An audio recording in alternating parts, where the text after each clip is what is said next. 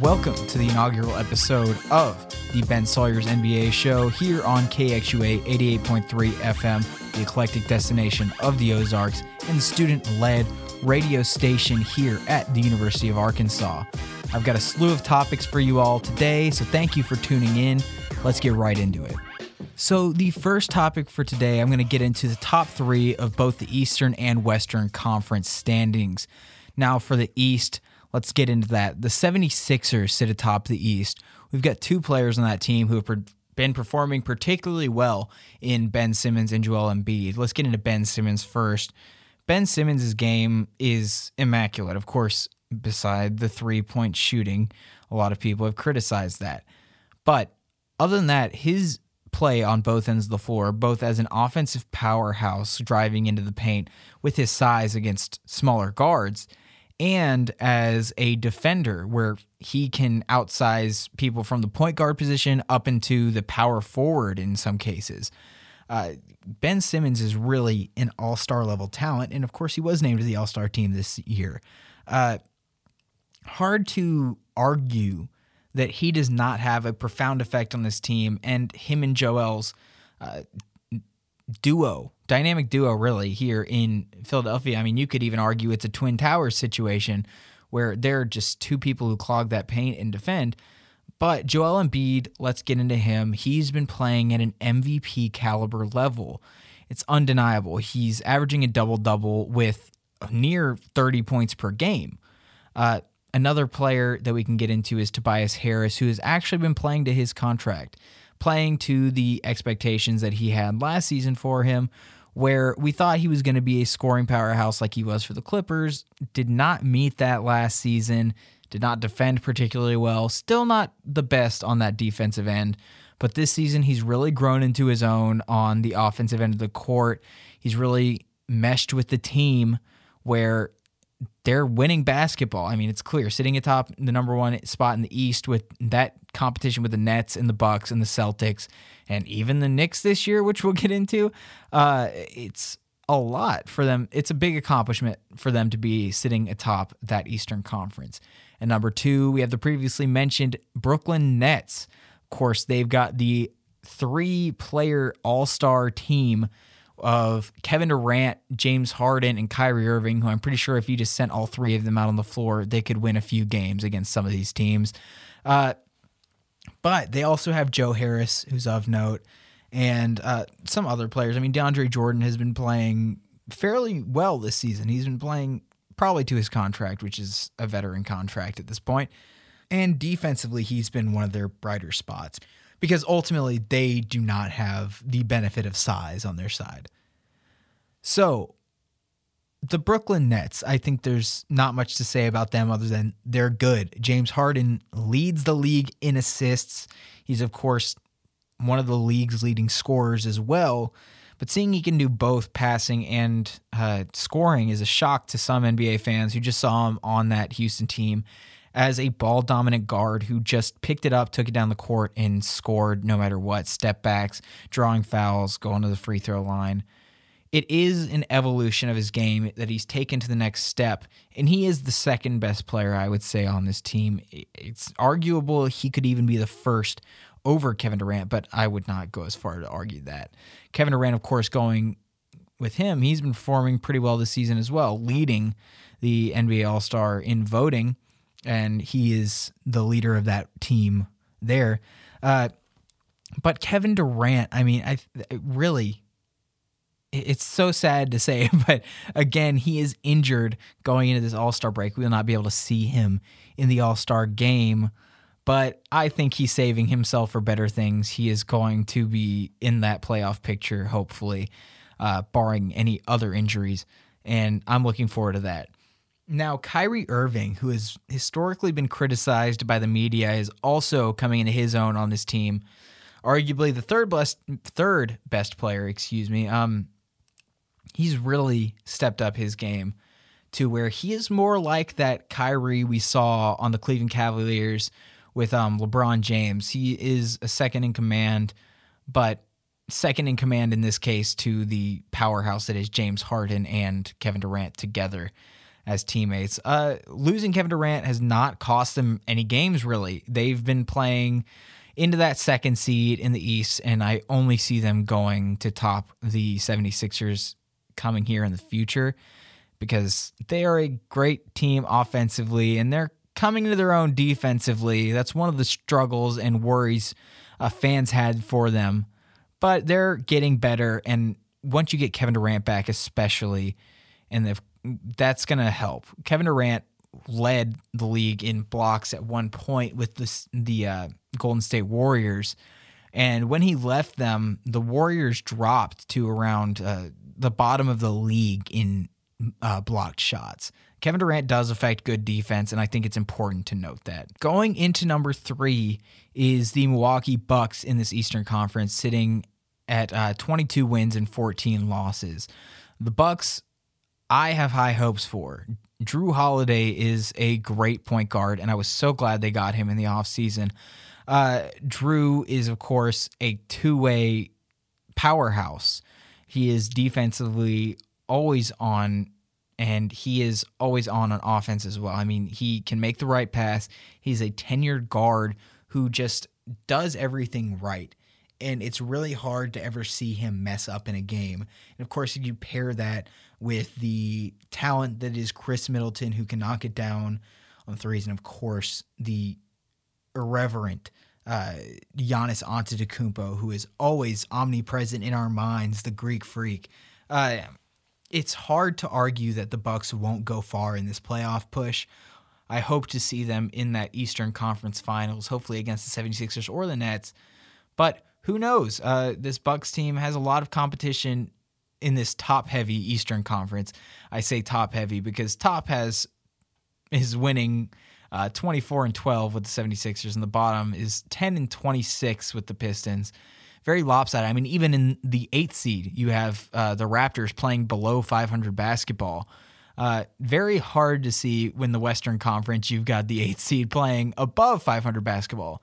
So let's shift over to that Western Conference, sitting at number one and two and three a lot of teams people would not expect. Uh, number one is the Utah Jazz.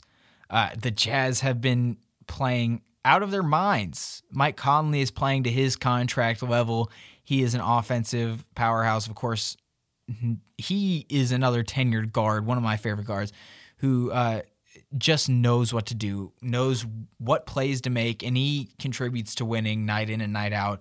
Then, of course, you have Rudy Gobert, who's in contention for the Defensive Player of the Year spot. He is an all star in his own right. Donovan Mitchell, as well, one of the elite young talents in the league who immediately contributes to winning. And then you have the role players like uh, a, a Bojan Bogdanovic and a uh, you know Joe Ingles who contribute to winning, especially behind the arc. Three point range is kind of their uh, three point range, excuse me, is their wheelhouse. Now, at number two, one that a lot of people did not expect, given they were out of the playoffs last season, even after going 8 and 0 in the bubble, the Phoenix Suns.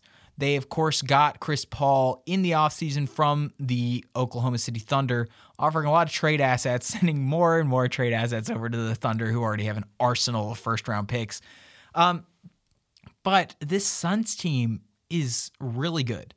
Chris Paul is, of course, kind of the leader on this team now. And it's hard to argue otherwise. He's immediately contributed to them winning games, which they did not do necessarily last year with just Devin Booker. Devin Booker is, of course, also contributing to wins, earning an all star nod with Anthony Davis being out, was not elected to that initial all star team. Chris Paul was, though. Chris Paul one night got 19 assists and uh, in a double double night, and um, I, it's hard to argue that he's just not the reason they are winning course, also on that Suns team is DeAndre Ayton, the young center who averages a double double as well. He's an immaculate defender just because of his length and shot blocking ability. You also have uh, M- Mikal Bridges, who is a dunking talent and can also defend with the length. He's got a great wingspan for defending. And this Suns team is one to look out for. Uh, before I forget to mention, also, they have Jae Crowder, who is one of my favorite players, who also contributes to winning. He's one of those bulldogs, and they've really built a culture of winning there at the Phoenix Suns organization, sitting atop the number three Los Angeles Lakers, a surprise to most uh, casual fans because they are actually missing Anthony Davis. Anthony Davis, of course, contributes to their winning. He's the second best player on that team. And when you're without him, all of the responsibility for winning is kind of shirked onto LeBron James, who is aging like a fine wine, especially in terms of basketball. When um, you take into account his production, I mean, it's hard to argue that he is not a great player. He is one of the greatest players of our generation. And even without Anthony Davis, these Lakers are still winning games. Uh, and that's a great sign that they can win without AD. But if they don't get him back soon, I can see them dropping a few more of these high contention games. Now, moving over to the NBA All Star game, you have uh, Team LeBron versus Team Durant in this uh, season of the All Star game. Um, I'm going to go ahead and say it. I think Team LeBron has this in the bag. Let's look at the starting lineup for Team LeBron, and I think it'll speak for itself. Of course, it's LeBron James himself, Steph Curry, MVP, Steph Curry, MVP LeBron James, another MVP in Giannis Antetokounmpo, uh, two of those rim running forwards, one of them an elite level shooter and scorer, especially from beyond the arc, and deep range. Uh, then you have Luka Doncic, who, of course, is an elite level scorer, elite level passer, uh, future MVP in the league, is my prediction. Then you have Nikola Jokic, another elite level talent, of course, is what you expect from all star starters anyway. But Nikola Jokic, an amazing passer. I mean, he doesn't get the nickname the Joker for nothing. He can make those passes. And I see this team meshing well. I mean, you can have Jokic or Doncic pass it to any of the three players. You can have them lob it up to LeBron or uh, Giannis to knock down a dunk attempt, an alley oop. Um, or you can throw it anywhere on the court to where Steph Curry can uh, hit a three, which, let's be f- for real, I mean, Steph Curry can hit a three from anywhere on the court. Luka Doncic can also hit his step back. Nikola Jokic is a crafty scorer in his own right. As long as this team as long as team can play offense, which I'm very certain they can, uh, they will win. Coming off their bench, though, is Jaylen Brown, Paul George, Rudy Gobert, Damian Lillard, Chris Paul, Domantas Sabonis, and Ben Simmons. All of them, of course, elite players in their own rights as well. Paul George performing better this season. Uh, Rudy Gobert, of course, in the number one team. Damian Lillard putting up like 40 points a night in these past five games almost. Uh, I mean, he's playing out of his mind going into the All Star break, and I definitely think he'll bring it. The All Star game is not a place for any defense. So having this many scorers on your team is just a good move. Uh, then we can look at Team Durant, of course, missing Kevin Durant because he will be out, as I mentioned earlier. Um, Domantas Sabonis is actually filling in for him in the Eastern Conference. But on this team is Kyrie Irving, Kawhi Leonard, Joel Embiid, Jayson Tatum, and Bradley Beal in that starting lineup. Bradley Beal will be able to get you scoring. Jayson Tatum will as well. Kawhi Leonard, uh, I mean, he's of course a crafty scorer. He can hit any fadeaway he gets. I mean, we all saw that one shot against the 76ers in that final game of the Eastern Conference Finals years ago, where he ended up winning a championship. Um, Joel Embiid, he's been good from all levels. From behind the arc, he's even off the dribble, even. He's been shooting threes. And that is, of course, the modern era of the NBA where big men have to shirk that responsibility of scoring. Off their bench comes Devin Booker, Julius Randle, Nikola Vucevic, James Harden, Zach LaVine, Zion Williamson, and Donovan Mitchell. Uh, James Harden will, of course, probably start. I I misspoke there, but this is just the who's on the team. I don't think they necessarily have locked in starters yet. But James Harden, I can imagine, is going to start over a Jayson Tatum or even a Bradley Beal. Uh, these are all good players. Julius Randle's a good player. Vucevic is a good player.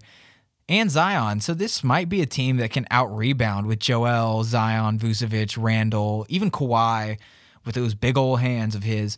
Uh, they they can definitely play, and this will definitely be competitive. However, I just don't see the talent on Team Durant stacking up against the team uh, LeBron. And of course, this All Star game will take place March 7th at uh, 8 p.m. Eastern time. So that'll be 7 p. or excuse me, not 7 p.m. Uh, yeah, it will be actually at 7 p.m. Uh, Central Time uh, in State Farm Arena in Atlanta. It'll air on TNT. So if you want to check that out, all that information is available online. And the spread, actually, if you want to check that out for Team LeBron, is uh, uh, minus three and a half. So I think my prediction might actually be correct on this. uh, now, moving on, let's talk about those players who were snubbed from the All Star team, and I'll give you my takes on that. Uh, starting off, chief among them, I think, in the Eastern Conference was uh, Trae Young.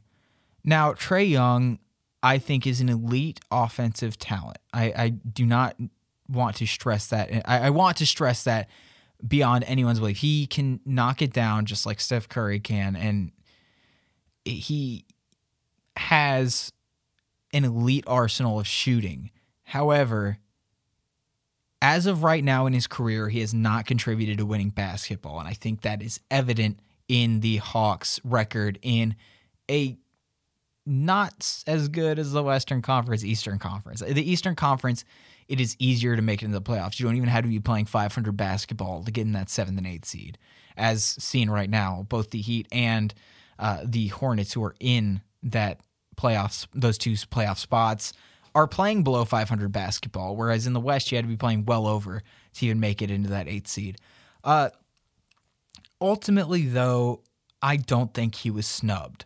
I think he didn't deserve it this year. He's a young player. He has many All Star games ahead of him. He had one last year. I, I, don't see why that's not enough for people. Fans of the Hawks, you can get on to me on this in my Twitter mentions, whatever you want. But uh, I really do not see him as an all star this season, especially after the, the start that the Hawks have gotten off to. Maybe they can win more games in the second half of the season. I just don't see them as a playoff team, even with that weird signing of Rajon Rondo. I don't know why their ownership thought that was a good idea. Rajon Rondo doesn't turn up in the regular season for the Lakers, let alone the Atlanta Hawks. He never would, he never will. And I really just think that was a very, very dumb move from the uh, Hawks organization. Hopefully, they can ship him off though to where he can play for a championship level team this season and get his bag and maybe another ring for Rondo. Another snub that we can look into uh, that I think is a, a fair criticism is Mike Conley. Now, Mike Conley is of course, the starting point guard for the number one in the NBA, not just the Western Conference, in the NBA power rankings, Utah Jazz. So there's the argument of, oh, one of the best players on one of the best teams. Uh, why isn't he even in the conversation? And, and that's a fair criticism. I think it's truly fair. But he is the third best player on this team. And I say this with the utmost respect to Mike Conley. He is one of my favorite players. I'm a Memphis Grizzlies fan, and I will try and keep that out of this podcast as much as possible. Remain as objective as possible in this. But Mike Conley is someone who has never gotten his uh, flowers for for what he's done in his career. I mean, he pushed the the Memphis Grizzlies along with Tony Allen, Zach Randolph, and Marc Gasol, and uh, Rudy Gay to a Western Conference Finals at one point in his career. And I mean, just two seasons ago, or, or three, Mike Conley at one point was signed to the highest paying contract in the NBA over any other player. Now, is he deserving of that contract? In my opinion, yes, because Mike Conley is an elite player. He is a point guard who makes all the right moves at the right time. He can score, he's reliable he is one of those steady point guards who everyone wants on their team, and he's a great teammate. He's a team player through and through. He's never been on a team where he's the star, and he doesn't need to be. And and that's why I say no. I don't think it was a snub. I, I think it's a fair criticism to say he's one of the best players. Why isn't he in here over uh, some of these better players? But it's it, he's in the Western Conference now. That's competitive to get into that All Star game, just like it's competitive to even get in the playoffs. And Mike Conley, I have the utmost respect for him, and I will always remember him because I don't see it happening next year as one of the players in the NBA, one of the best players in the NBA to never be named to an All Star team. And, and, I think a lot of people remember him historically as that. And I hope that's the case because tying it back into Arkansas, uh, Mike Conley, his father, Mike Conley Sr., uh, did go here to the University of Arkansas. He ran track and field. He mainly competed in the double jump and triple jump events and is actually a medalist, an Olympic medalist uh, in double jump and triple jump, to my knowledge. Uh, we have a statue of him here at Bud Walton Arena because I'm pretty sure in his freshman year he played a little bit for the uh, basketball team. Of course, that may have passed down in his genes to Mike Conley Jr. of the Utah Jazz, who, uh, as seen as recently as uh, two summers ago, was working out here at the University of Arkansas. Fayetteville tie-in, just want that real quick, but um, I'm a huge fan of Mike Conley. I'm a huge fan, and no, it was not an all star snub, but there is some validity to how deserving he is of recognition within this league because he is a great player that just most of the time goes unrecognized. And shout out Mike Conley. That's all I'll say. Now, two other snubs that a lot of people brought up, which now it's kind of a moot point to even say, but uh, Devin Booker is the first one I'll get to. Devin Booker, of course, now uh, earning his All Star spot with the absence of Anthony Davis, is an All Star for the uh, Western Conference. But did he get snubbed initially? My argument is no, because I think he's not the best player on his team. That Phoenix Suns team is stacked. Not not stacked necessarily, but I mean, you have Chris Paul at the top. And Chris Paul is that top dog who's contributing to winning mostly. And without Chris Paul, that team didn't win.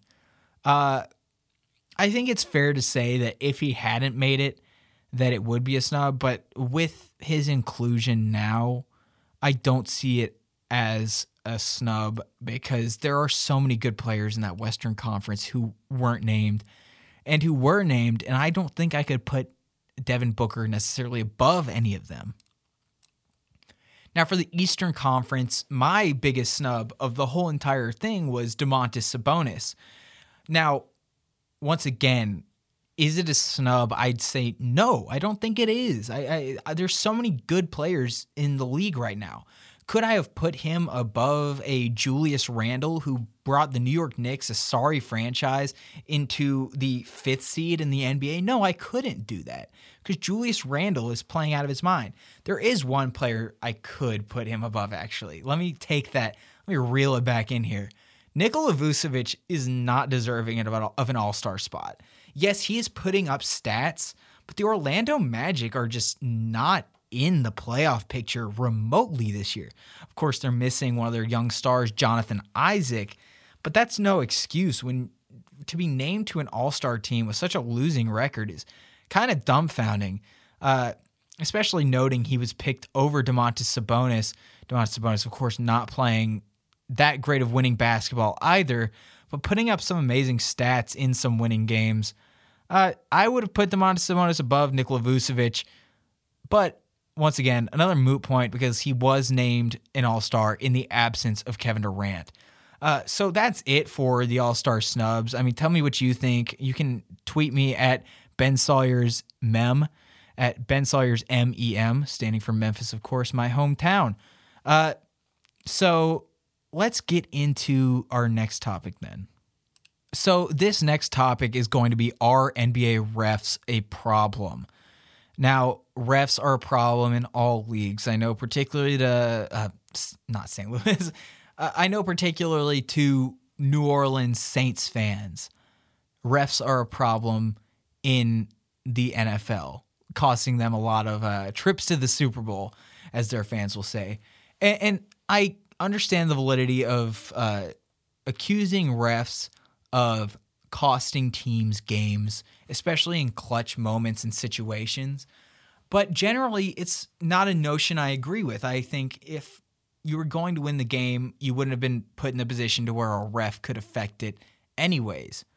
Uh, but I will say, in the NBA in recent weeks, I've begun to question my own stance on that, particularly in regard to a game the other night against from between the Jazz and the 76ers, where Donovan Mitchell, as I mentioned earlier, an elite young talent in the league, was ejected during an overtime game between the two number one seeds in the league in their respective conferences. It's hard to put a finger on why he was ejected, especially since these uh, refs don't necessarily have to justify their calls. I mean, especially with technicals. He was hit up with two technicals, uh, fouled. They, they, said that Rudy Gobert fouled Joel Embiid. Donovan Mitchell freaked out. Uh, Donovan Mitchell said what he said. I no one really knows. It's all speculation as to what he said, but he was teed up for it. And of course, he tossed the ball back to an official in a way I guess it was not deemed appropriate, and he was ejected with since he got two technicals. It's an automatic. It's an immediate, excuse me, ejection. Uh, I really think it's overblown the technicals that are being called in this league, and I'm not one of those. Uh, I'm not a frat boy here coming at you and saying, "Oh, the league is soft now." I'm really coming from a place of I understand why some of these calls are made to prevent injury and to uh, really make sure the game is being played in a fair way and you're abiding by the rules. I'm, I'm someone who stands for that. But I'm not standing for players being ejected for emotions that are brought out on the court. What do you want them to not win? It's it's a, it's quite it, it's a real problem when you are punishing players for frustration, especially when refs are being the judge, jury, and executioner on this, where they're making calls that do affect games. And I can cite specific sources. I mean, that Donovan Mitchell game, that game where Donovan Mitchell was ejected, excuse me, uh, it it clearly affects it when the best player on that team is Donovan Mitchell and he's ejected when they're down by four and he's teed up giving them foul shots it's not right for the refs to basically call that game and say the 76ers win because they have both their players. They have Joel Embiid and Ben Simmons, and now Joel Embiid is going to line to shoot around five free throws. Uh, it's not a good precedent to set. And then you also have instances where big market teams like the Lakers are going against the teams like uh, a Memphis Grizzlies where the officiating is ridiculous. We saw in a nationally broadcast game the other night, a couple weeks ago, where LeBron James shot more free throws than the entire Memphis Grizzlies team. And that's a problem when you have star players who are able just to get those calls off of ridiculous situations. And and flopping, of course, has become a problem in the NBA in recent seasons, and there needs to be more of a crackdown on that. Uh, more fines given out. I don't care what the NBA does; it just needs to stop.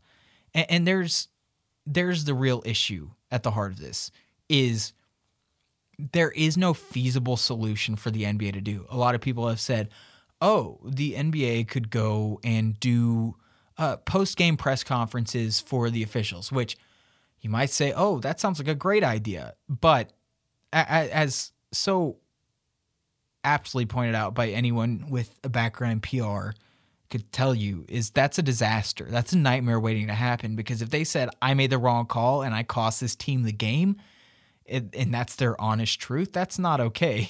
You'd have to have a PR staff come out and say, this is the call that was made this was correct because of this, this, and this. It wouldn't be fun for anyone. No one really tune in there. There's no benefit there for the NBA to do that. So ultimately, that's not a fix. And the there isn't a great fix for any of this. Mostly because it's all completely subjective. Uh, I mean, foul calls in general are something that uh, uh, can be argued, can be argued day in and day out. And there's one rule I would say I want to change in the NBA. I'd want to change in the NBA, which is uh, if a coach challenges in the NBA, it should be just like the NFL. If their challenge is correct, then they should get that challenge back and be able to use it in the future. But in the NBA, they have it to where if you use a challenge and it's wrong, you don't have it. If you use a challenge and it's right, yeah, you get the call, you get the ball back, you get possession, you get free throws, whatever. But you don't get that challenge back, and it can bite you later when, let's say, somebody's fouled on a three pointer and you need to use that challenge. Uh, it, it can really cost you points. And knowing when to use that challenge is just so more, so much more difficult when you know I'm not getting this back. This is my one opportunity. I might want to save it for a clutch situation. It's honestly a bad rule, and I really think the NBA should change that. Well, that is all the time I have for you today. Thank you for tuning in to this first episode of the Ben Sawyer's NBA show on KXUA 88.3 FM, the eclectic destination of the Ozarks, and the student run radio station of the University of Arkansas. I really appreciate it. You can find this on KXUA's website, kxua.com or spotify.com. I will be posting it to both, and I really am looking forward to hearing back from you guys at Ben Sawyer's Mem on Twitter, at BR Sawyers on Instagram. Let me know what you think. If you've got any questions, send them over. If you're interested in other podcasts like this, KXUA.com is a great resource to find other podcasts. You have Razorback on Air and other sports podcasts with Heath Anderson and Drew Watsky. You have the Student Media Podcast produced by Heidi Kirk, the Director of Strategic Media here at the University of Arkansas. And you have other ones like Who Are You with Greer Babione, who uh, that one's always just so fun to listen to. Uh, she brings in people every week of different backgrounds surrounding the University of Arkansas and just interviews them. It is a great time listening to it. All these are great podcasts. I implore you to tune in. And thank you for, again, listening to this podcast this first time. And have a great day.